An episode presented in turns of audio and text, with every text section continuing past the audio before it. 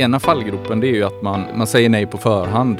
Jag har minsann läst mycket och har massa principer så att nej, det här gör jag inte. Det andra diket, det är ju att man, man vill ha pengarna för det är ett lönsamt projekt.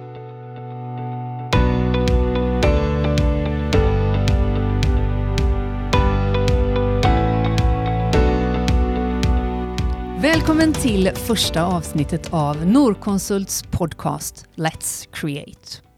Här kommer vi att dela insikter och kunskap till dig som jobbar med hållbarhet och samhällsbyggnad. Mm, varför är det viktigt då? Jo, här kommer fakta. År 2045 är året då byggnads och anläggningssektorn ska nå nollutsläpp. Samtidigt som kommuners koldioxidutsläpp måste minska med 15 procent varje år fram till 2030 enligt somliga. Så vad måste göras? Och hur? Mm, det är stora frågor. Med oss idag har vi Theo Volgaridis, hållbarhetsstrateg och Martin Linderå Nordström, digitaliseringschef på Norconsult. Välkomna! Tack så mycket. Hur är läget? Ja, men det är fint. Fint att vara i Göteborg en sån här solig eftermiddag. Mm. Ja, det är gott här med. Mm, härligt. Innan vi går in på om eh, konsulter eh, faktiskt ska vara rådgivare eller eh, aktivister, dagens rubrik. Ni på Nåkonsult, ni brukar ju prata om hållbar digitalisering, där hållbarhet är målet och digitalisering är verktyget. Finns det någon anledning, undrar jag ju då, varför man inte säger digitaliserad hållbarhet? Ja, det är ju lite ett historiskt skäl då, för vi, vi gjorde ett event, ja, det är ju ganska exakt ett år sedan, eh, där vi presenterade många av våra hållbarhet, eller förlåt, digitaliseringsinitiativ som vi hade gjort internt då. Och mm. då, så utgångspunkten var lite digitaliseringsarbetet. Men eh, det var inom hållbarhetsområdet. Så eh, naturligtvis är det som du säger, det är lika viktigt eller kanske ännu viktigare att, säga digitaliserad hållbarhet. Då. Mm. Men det var ett initiativ från oss på digitaliseringssidan. Så därför den ordfrågan. Ah, ja, ja, ja. Okay.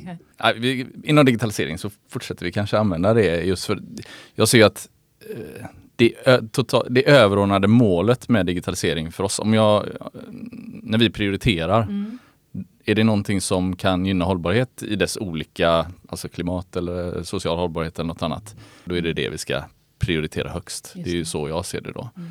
Mm, jag förstår. Det är ju stora frågor som vi tar oss an här helt klart. Eh, avsnittets titel, om vi tittar på det, rådgivare eller aktivist. V vad menar vi egentligen?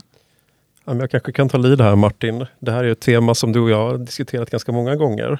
Mm. Och jag tänker lite tar det här utgångspunkten i något som eh, FNs generalsekreterare Antonio Guterres eh, twittrade för några månader sedan då, i april. Mm. Då skrev han på ett mycket fyndigt sätt att um, um, klimataktivister de avbildas ibland som farliga radikaler. Men de sanna och farliga radikalerna är kanske de länder som fortsätter öka produktionen av fossila bränslen. Det tycker jag lite ringar in temat då för dagen.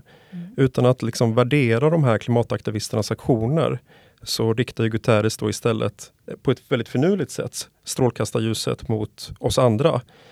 Och vilka är då egentligen de här farliga radikalerna? De som trots eh, forskarnas varningar om att vi står inför ett existentiellt hot fortsätter som vanligt eller de som agerar på det.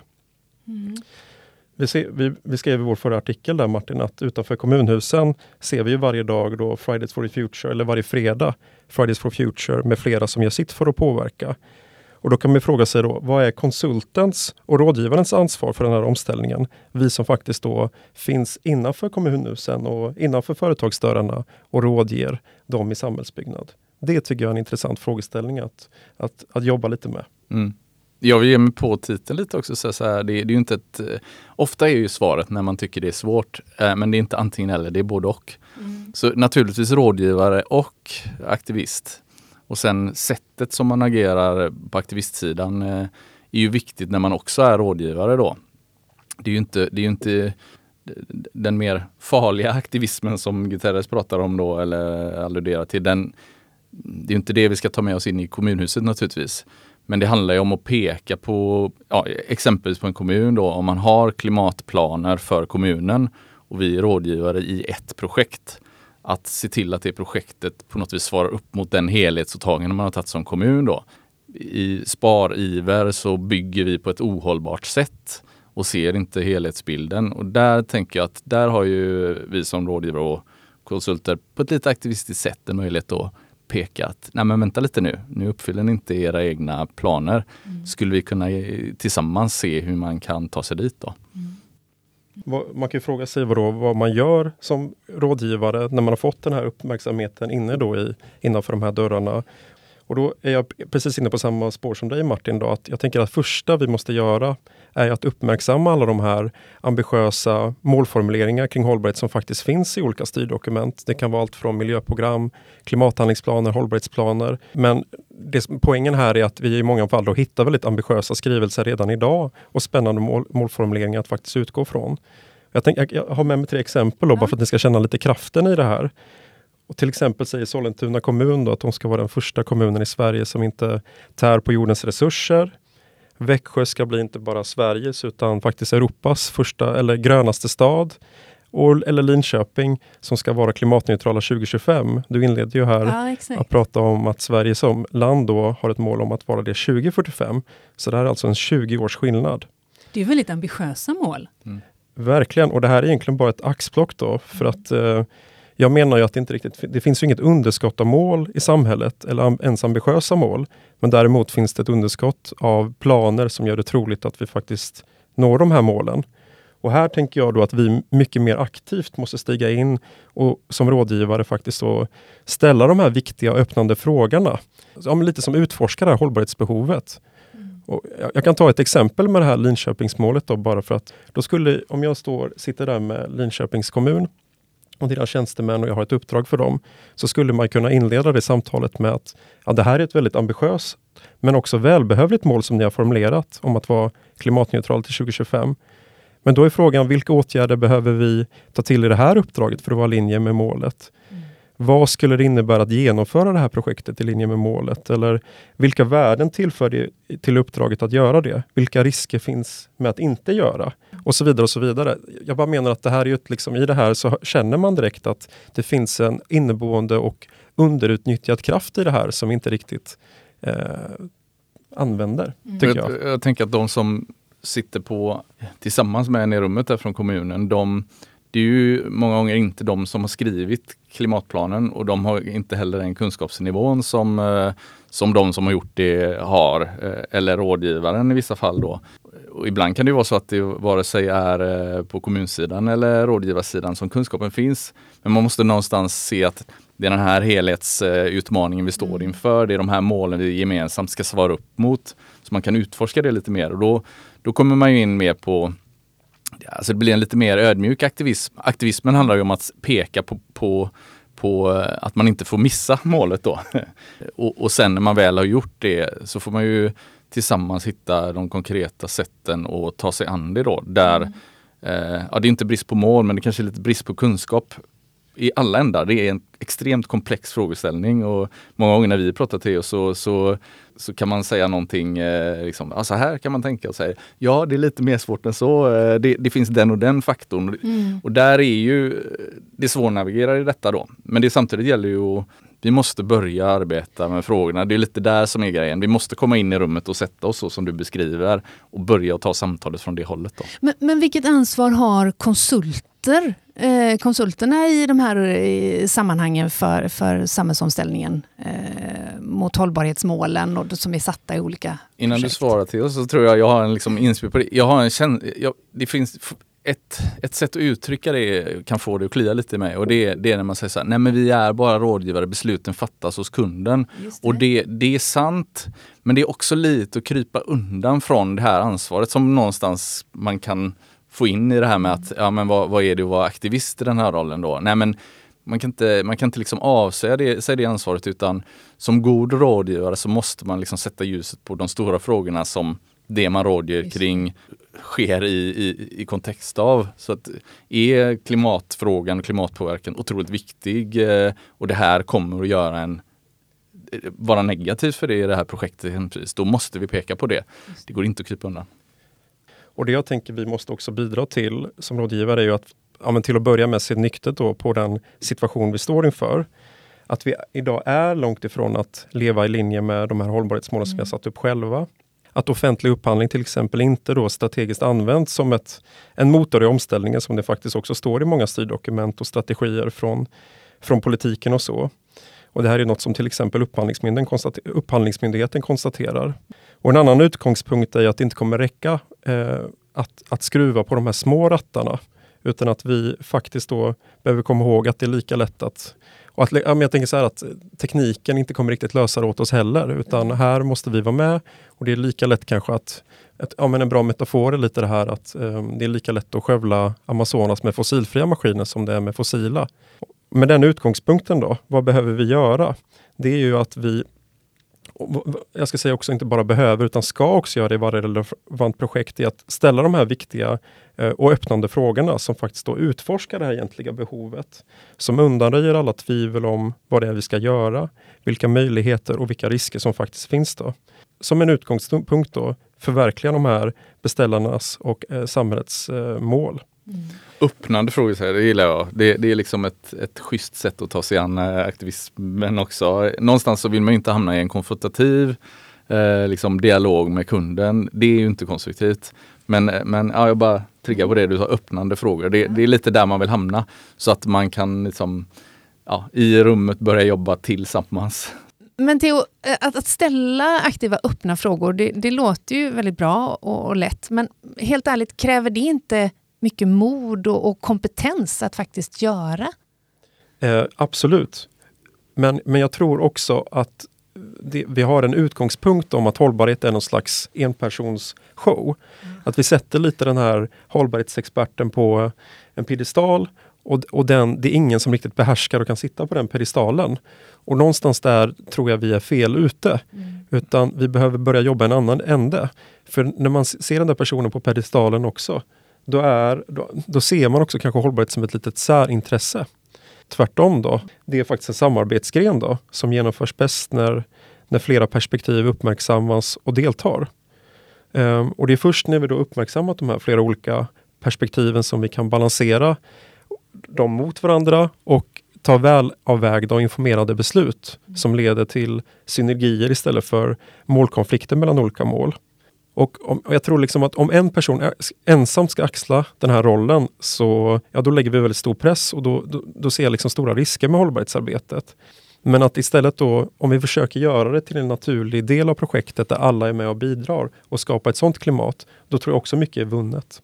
Och, och det här med att se nyktert på situationen, jag, jag menar att det är, ja, men det, är helt, det är en väldigt viktig utgångspunkt då, för att vi ska kunna sätta rätt diagnos mm. eh, på liksom de här utmaningarna och också då ta till rätt åtgärder.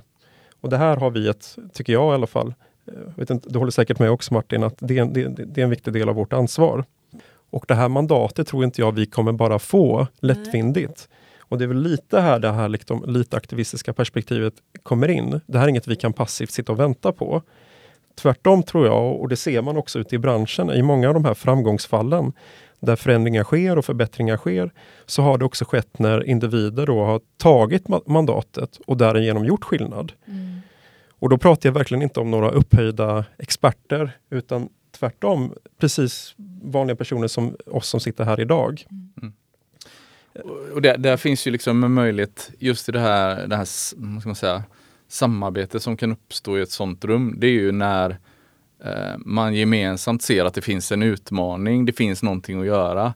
Det, det är ju det som är lite tuffa situationen eh, som rådgivare då. Då kan man få ett uppdrag där det är liksom avgränsat så att det är svårt att genomföra det utan att man då kanske ser att det här det här blir ju inte, det leder ju inte tillräckligt i en hållbar riktning då, eller i värsta fall i fel riktning. Mm. Och där, där kommer ju den liksom, när man måste vara som mest modig då som, som rådgivare och ställa frågan i rummet.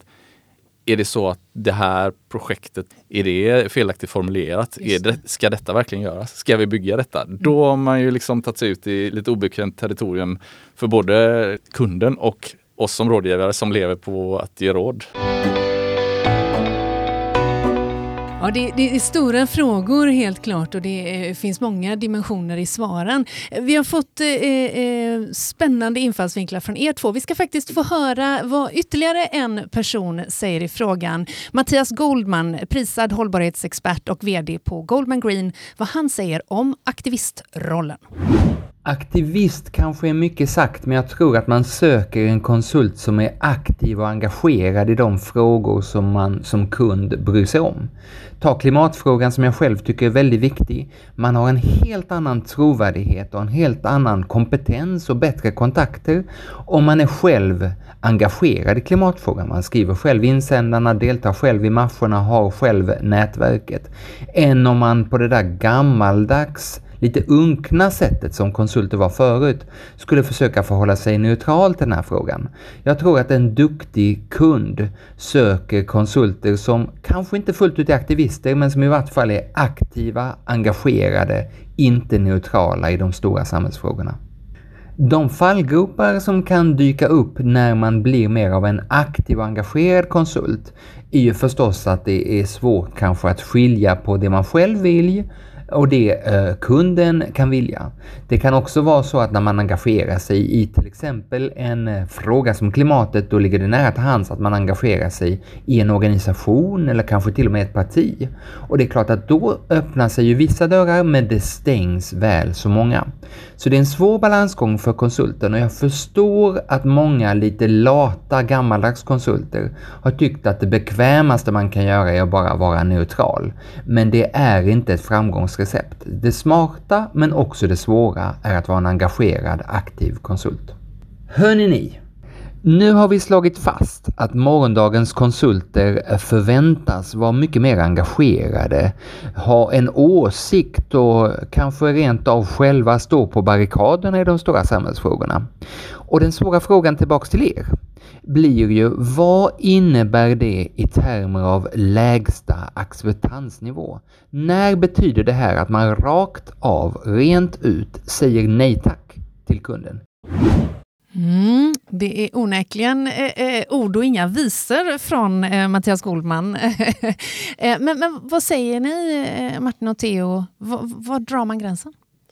Jag tycker den frågan förutsätter lite att vi på förhand faktiskt vet då vilka konsekvenser ett visst projekt kan resultera i.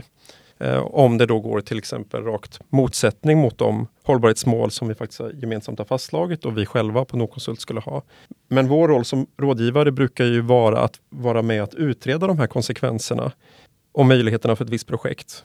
Och jag tänker att i det arbetet har vi ett ansvar då, återigen för att vara de här aktiva rådgivarna i utforskandet, ställa de här viktiga men öppnande frågorna som faktiskt då leder oss till att ta reda på, är det här projektet möjlighet att harmonisera med de hållbarhetsmål vi har i samhället? Eller är de inte det? Mm. Så jag skulle säga att det är svårt att dra den här gränsen för jag tror att i, i sin tur skulle det leda till att vi skulle leta upp en massa problem i samhällsbyggnadssektorn som vi då menar att det här är inte ett projekt som anses hållbart idag. Mm. Alltså det finns en hel del utmaningar, det är vi alla supermedvetna om. Mm. Eh, men att dra den gränsen på förhand, det tror jag inte är pragmatiskt. Mm. Utan snarare behöver vi vara aktiva och göra det i projekten eh, och se till då att vi tar reda på det. Och det kan komma upp då när vi gör det att vissa projekt då står i motsättning och då får vi väl säga nej tack då. Men att göra det på förhand tror jag är, det är problematiskt. Det allra bästa utfallet är väl att man sätter sig i den här dialogen med kunden Ja, men du, du, du, är ju djupt in eh, insatt i hållbarhetsfrågorna. Jag har mycket digitaliseringsfrågor med mig då. Och när man tar avstamp på det, man känner nästan i maggropen när någonting är lite på väg i fel riktning. Och att kunna ta den diskussionen och vägleda kunden, då, då är man ju rådgivare så att säga, i en sån diskussion där man gemensamt eh, gör, drar slutsatsen att eh, nej, det här, det här blir ju inte bra helt enkelt. Mm. Och då, då säger man nej, men man har beställaren eller kunden med sig. Det är ju det optimum om man kan nå dit. Så att säga då. Det, då är man ju lite i det här gråzons, äh, gråzonslandet. Sen finns det ju, om jag tar digitaliseringsvinkeln i det här och tillbaka till hållbar digitalisering då. Det är ju också eh, kopplat till digitalisering finns ju väldigt mycket eh, sociala delar. Alltså det finns digitalisering som absolut inte är hållbar ur ett socialt perspektiv. Eh, bara se hur liksom, sociala kontrakt eh, rasar i, i liksom, sociala medier och annat. Så att, eh, där har vi ju sett, det har ju blivit en tydlig eh, eh, diskussion och ett tydligt tema i samhället hur samhället formas av digitaliseringen. Mm. Och där ser jag ju att det definitivt finns röda linjer att dra i sanden i förhållande till saker vi vill syssla med som samhällsbyggare med helhetssyn eller inte. Exempelvis så när vi börjar mäta saker med digitalt stöd, alltså sensorer, när det börjar bli i kroppen, på kroppen eller i rummet där det finns människor, då närmar man sig en sån där röd linje. Sen är det väldigt svårt att säga exakt. Som sagt, jag, be jag behöver någonstans stå inför en, en, en, specifik uppgift och där kunna säga, nej men det här får de och de negativa konsekvenserna för oss som människor. Mm. Där vill man då ta diskussionen, där blir det ett nej i slutändan. Vi vill inte engagera oss i den här delen. Medan i andra fall, eh, att mäta men som vi gör då vid vatten eh, och avloppsflöden under mark, eh, att sättningar på, på byggarbetsplatser, den typen av mätningar, ja, men den står ganska fritt från de här sociala aspekterna. Det är mm. liksom teknisk mätning, det säkerställer ett bygge, det kanske till och med säkerställer ett mer hållbart VA-system då ja, men då är det ju helt klart i grönt territorium. Mm. Men som sagt, när det börjar bli om det sitter en temperaturgivare här, kollar hur många vi är, sitter en kamera som kollar hur vi våra ansiktsuttryck, är vi glada, mm. är vi engagerade? Ni vet alla de här AI-baserade. Alltså då börjar det, då, då, då ja. går det in i sådär, då flashar den röda lampan i, i hos mig då ja. och i maggropen så är det, vill vi ta samhället i den riktningen? Ja, där börjar det bli rött. Men det är precis det här liksom man hör på dig när du resonerar Martin, att det är mycket om och men. Och det, det är just därför jag tror att det är svårt att dra de här. Det finns ja, definitivt projekt som kommer vara sådana, där vi kanske vet att det här är helt det här är helt i motsättning mot det vi faktiskt försöker åstadkomma. Men jag tänker där ju också att att gå in i vissa av de här projekten i alla fall, där vi då tror att jo, men här finns det faktiskt en möjlighet att faktiskt fundera på vad skulle det innebära att göra det här projektet i linje med målen. Mm. Och i det arbetet så måste man också då uppmärksamma, och det är det, där jag ändå ser den här positiva potentialen att ja men när vi då åskådliggör att ja men det kommer komma en hel del lagkrav. Det är väldigt mycket som händer i i Sverige som stort men också mm. globalt. Vad innebär det för det här projektet? Vilka risker har ni inte räknat med? Mm. Har ni verkligen eh, prisat in eh, att den riktiga kostnaden på koldioxid? Alltså det finns en massa risker här som man kan plocka in i en sån mm. dialog. Och då kanske man också kommer fram till att ja, men det är ju, nej, det är det här vi vill göra. Det är det här behovet vi vill tillfredsställa. Mm.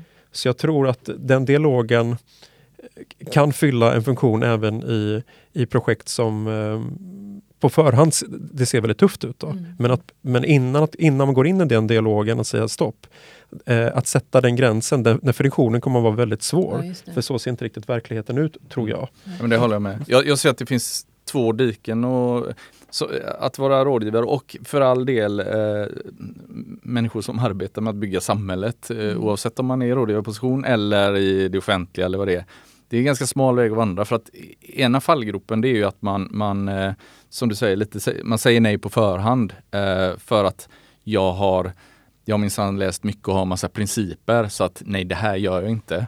Eh, det andra diket det är ju att man är så, om man tar digitaliseringen, om man är så, så liksom teknikoptimistisk. Jag har ju sen barnsben varit nörd och då har man liksom den som en fallgrop då att det. det. är så kul med teknik och det är sådana möjligheter och så kan man liksom gå vilse i, i möjlighetsträsket och missa då de sociala liksom, konsekvenserna av det här då. Mm. Och, och då är det andra diket eller att man, man vill ha pengarna för det är ett lönsamt projekt eller man eh, är så benägen att blidka kundens eh, vision och sådär då. Mm. Så det är den andra, man blir så möjlighetsorienterad. Så då, då är man inte sann mot den där ganska smala, smala vägen någonstans som man behöver vandra för att det ska vara hållbart. Mm. Men vi måste också utforska möjligheterna för det finns ju enorm potential. Ja, återigen digitalisering.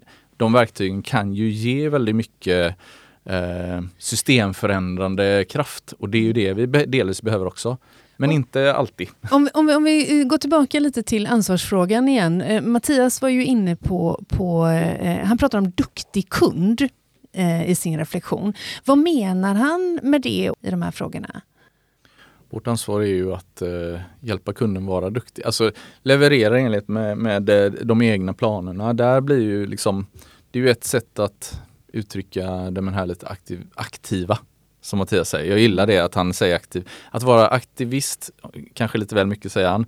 Och, och då kan man vända på det och säga så här, att vara passivist som, eh, som eh, med V då, passivist, mm. det, det, det är fel. Mm. men aktiv, ja men där, nu, han, han, han, han hamnar ganska bra begreppsmässigt där då. Om vi ska titta lite grann på hur man börjar jobba mer hållbart. Om, vi ska, eh, om jag slänger ut, kan jag få tre steg? Jag har nog kanske då fyra egentligen ja, som, som jag, som, tänker på. Ja, men då skulle jag säga att vi, vi börjar med att uppmärksamma de här ambitiösa målen som faktiskt finns, de välbehövliga och viktiga målen, mm. nummer ett. Utforska hållbarhetsförutsättningar i just ditt projekt genom att ställa de här viktiga öppnande frågorna. Ja, det behöver man inte vara expert för att göra. Se hållbarhetsarbetet som en samarbetsgren också. Det är ingen enpersonsshow. Och slutligen då nummer fyra, vi behöver ta mandatet. Det kommer liksom ingen passivt ge oss. Mm, bra, ta förarposition man road. Jag, jag har bara tre steg. Lite annan vinkel här då. Eh, jag som inte har hållbarhetsbakgrunden eh, fullt ut, hur tar jag mig an frågorna? Mm. Ett, eh, någonstans börja med att plocka bort det från det privata personliga perspektivet. Förlåt mig själv lite. Mm. Ja, vi bor i ett land där alla syndar mot eh, våra gränser. Mm. Två, när jag väl har gjort det, ja, men, hitta en kompis, eh, en kund, en kollega, någon att börja prata frå om frågorna med då. Eh, är man i ett uppdrag där man ska arbeta med frågan, men ta det från den nivån. Det är, eh, utgångspunkten är att vi vet alla för lite, lite den här pedestal, bort från pedestalen med alla. Och, och tre, börja eh, med en hanterlig, ett hanterligt scope så att säga. Mm. Försök inte göra allt samtidigt utan eh, hitta ett sätt att skapa en, en hållbarhetssuccé på den nivån man klarar i det steget. Underbart! Mycket mycket bra reflektioner och konklusioner. Eh, stort tack eh, båda två, Martin och Theo. Fortsätt nu att vara aktivister så att vi når de här målen. Mitt namn är Frida Zetterström och tryck gärna på prenumerationsknappen i din podcast-app för att inte missa nästa avsnitt i september. Det kommer att handla om social hållbarhet. Tusen miljarder kronor ska investeras i norra Sverige kommande decennier i den gröna omställningen. Vad innebär det för de som ska leva, bo och verka i den här delen av Sverige och världen? Hur kan eh, städer och samhällen utvecklas i hållbar takt med omställningen? Det, mina vänner, får ni veta nästa gång. Tills dess, följ Norrkonsult på LinkedIn och besök gärna norrkonsult.se.